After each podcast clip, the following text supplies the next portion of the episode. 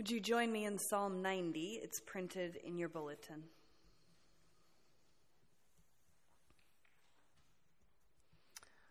Lord, through all generations, you have been our strength and our home.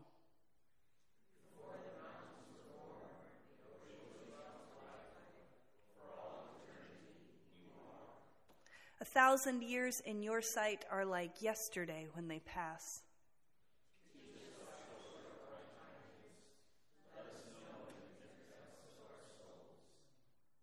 Show us that all things are transient, as insubstantial as dreams.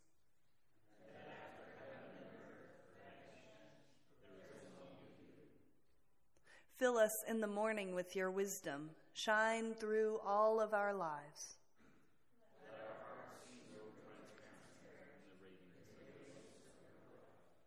Show us how precious each day is. Teach us to be fully here.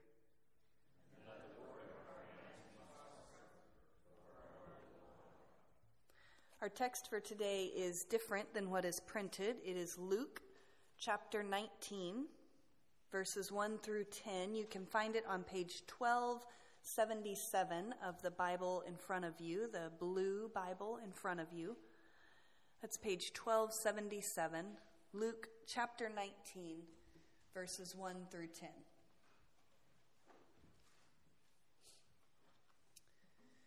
Jesus entered Jericho and was passing through town. A man named Zacchaeus, a ruler among tax collectors, was rich. He was trying to see who Jesus was, but being a short man, he couldn't because of the crowd. So he ran ahead and climbed up a sycamore tree so he could see Jesus who was about to pass by. When Jesus came to that spot, he looked up and said, Zacchaeus, come down at once. I must stay at your house today. So Zacchaeus came down at once, happy to welcome Jesus. Everyone who saw this grumbled saying he has gone to be the guest of a sinner. Zacchaeus stopped and said to the Lord, Look, Lord, I give half of my possessions to the poor. And if I've cheated anyone, I will repay them four times as much. Jesus said to him, Today salvation has come to this household because he too is a son of Abraham. The human one came to seek and save the lost. The word of God for the people of God. Oh, Zacchaeus, bless his heart. He was a short little man, and no one is ever going to let him forget it. He also was not a nice man. He was a ruler among tax collectors. And tax collectors were not like IRS agents, they were bad people. They were collaborators with the Roman government. They were traitors to their people. And, even worse, they got rich through their treachery. Chief tax collectors were often the largest landowners in a region. And so that means the people in town were dependent on Zacchaeus for their livelihood, even as he stole from their meager earnings. So they must have hated him. They must have held him in such contempt, looked down on him. We may be poor, but we're no Zacchaeus. Of course, they look down on him literally, too. Zacchaeus heard that Jesus was going to be passing through, and he decided he wanted to see Jesus. And I love the simplicity of this desire. It's possible it was cynical, or maybe it was sincere, but either way, he just wanted to see Jesus. So he joined the crowd. But a crowd is a difficult place for a petite person. And it's a dangerous place for someone who is as hated as Zacchaeus. Accidents could just happen in a big crowd like that. So, he climbs a tree.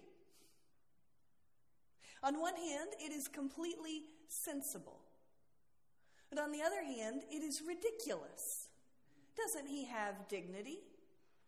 And how is that going to work anyway? The kids up here, I don't know if you could hear them, but when I said he was going to climb a tree, one of them said, That's not going to work.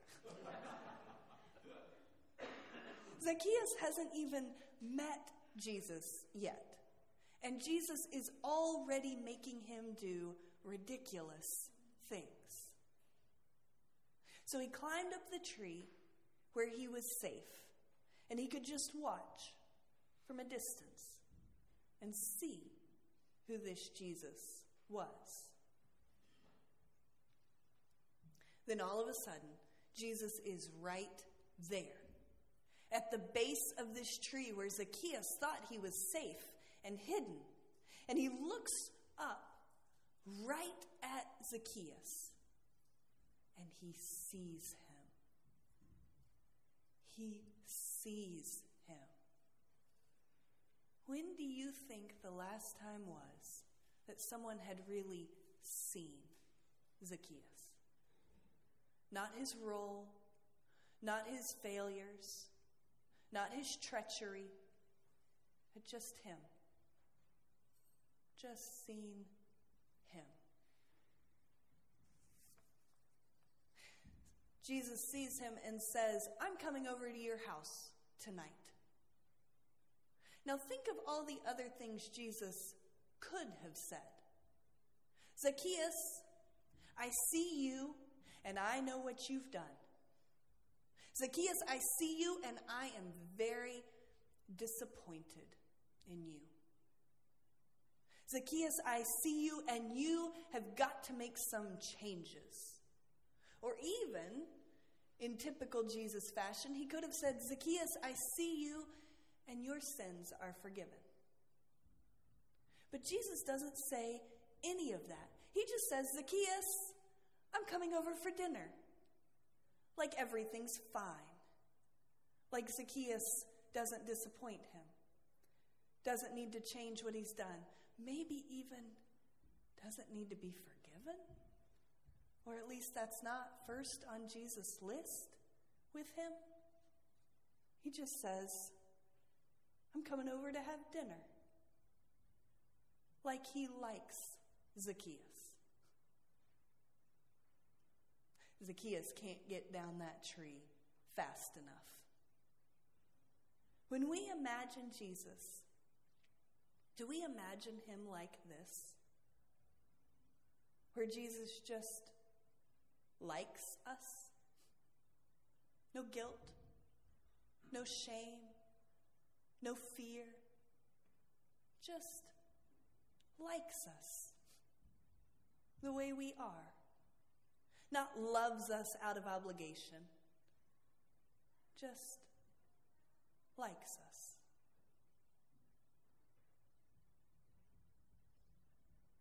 The crowd wants a different Jesus. They aren't happy with this Jesus at all. They want Jesus to say some of those other reasonable things. I know what you've done. I'm disappointed in you. You have got to change your ways. That's what Jesus should say. Because doesn't Jesus know what Zacchaeus has done? Doesn't he know how bad he is? What a jerk he is? Doesn't he know that the good food he's going to eat tonight at Zacchaeus' table was bought with their blood, their sweat, their tears? It's not fair. Jesus is just going to give him a pass? Folks resent it, they grumble. This dynamic happens all the time with Jesus, and it drives me crazy. He never seems interested enough in all the bad stuff people have done. Have you noticed that? Even after they murder him, he comes back and he doesn't even talk about it. He acts like it's not a big deal. Like the murder wasn't the problem in the first place. Like what Zacchaeus has been doing isn't the most important problem there is. Jesus acts like all that is to be expected. Jesus' attention isn't on all the wrong Zacchaeus has done, it's on him as a person, just who he is in himself. This part of Jesus is really frustrating for me as someone who spends a lot of energy trying to get things right, trying to earn my way. Maybe you can relate to some of that. It makes me want to grumble like the crowd.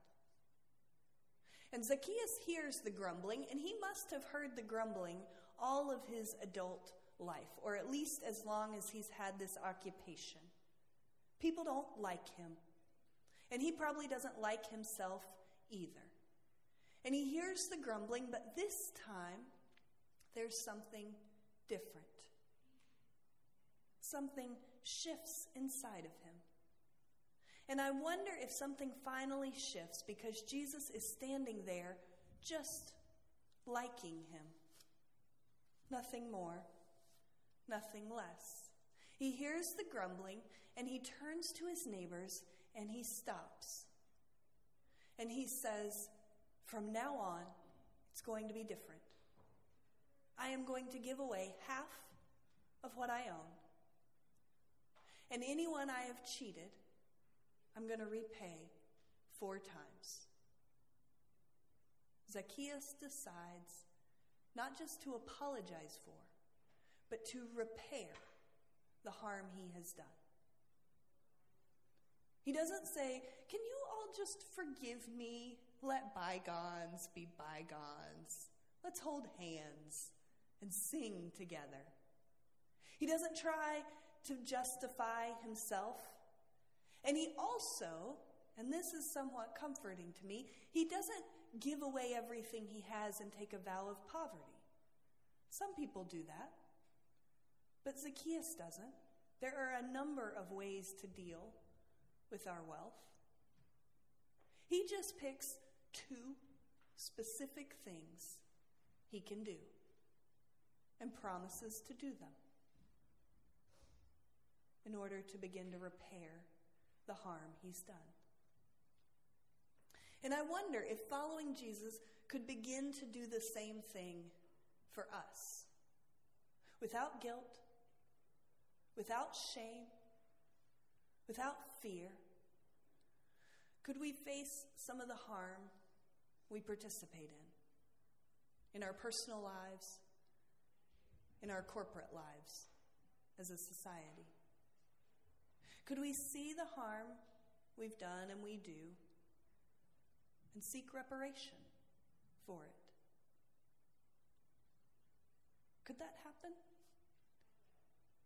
And would it be connected to simply being liked by Jesus? So that we wouldn't be acting out of guilt or shame or obligation, but out of a deep assurance that we're loved and so we have nothing to fear anymore. I keep thinking about how the story of Jesus started. How Mary, a young woman without any power or any privilege, a poor woman living in an occupied land, gave birth to God and then sang and said, God is turning everything upside down. The proud will be brought low. And here Zacchaeus is running down from a tree. Dignity be damned. The proud being brought low. There it is, happening. No guilt, no shame, no fear, just as He is. And that sparks change in Him. I think this is how it is. Our lives begin to shift when we let Jesus come over for dinner. By which I mean when we accept that we are completely loved and that God not only loves us, but likes us too, just as we are. Here's how it was for Zacchaeus he went seeking and discovered he was sought. He went to see and realized he was being seen more deeply than he had ever been seen before.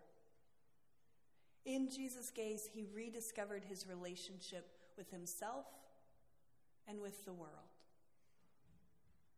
And in that gaze of love, Zacchaeus was changed and healed and saved. Zacchaeus changed everything once he knew he was loved. That's where it starts. That is always where it starts. That's why we say in some form or another every week this refrain. Repeat after me I'm a child of God. Holy and beloved. Holy and beloved. It's essential. That's where it's got to start. It's where it started for Christ. It's where it started for Zacchaeus. It's where any meaningful change has to start for us, too. I want to close with a poem by Edwina Gateley. It's, uh, I think it's true for Zacchaeus. I think it's true for us. You might want to close your eyes and let these words just sink in for you. Be silent. Be still. Alone. Empty. Before your God. Say nothing. Ask nothing. Be silent. Be still. Let your God look upon you. That is all. God knows. God understands. God loves you with an enormous love and only wants to look upon you with that love. Quiet. Still. Be. Let your God love you. Amen.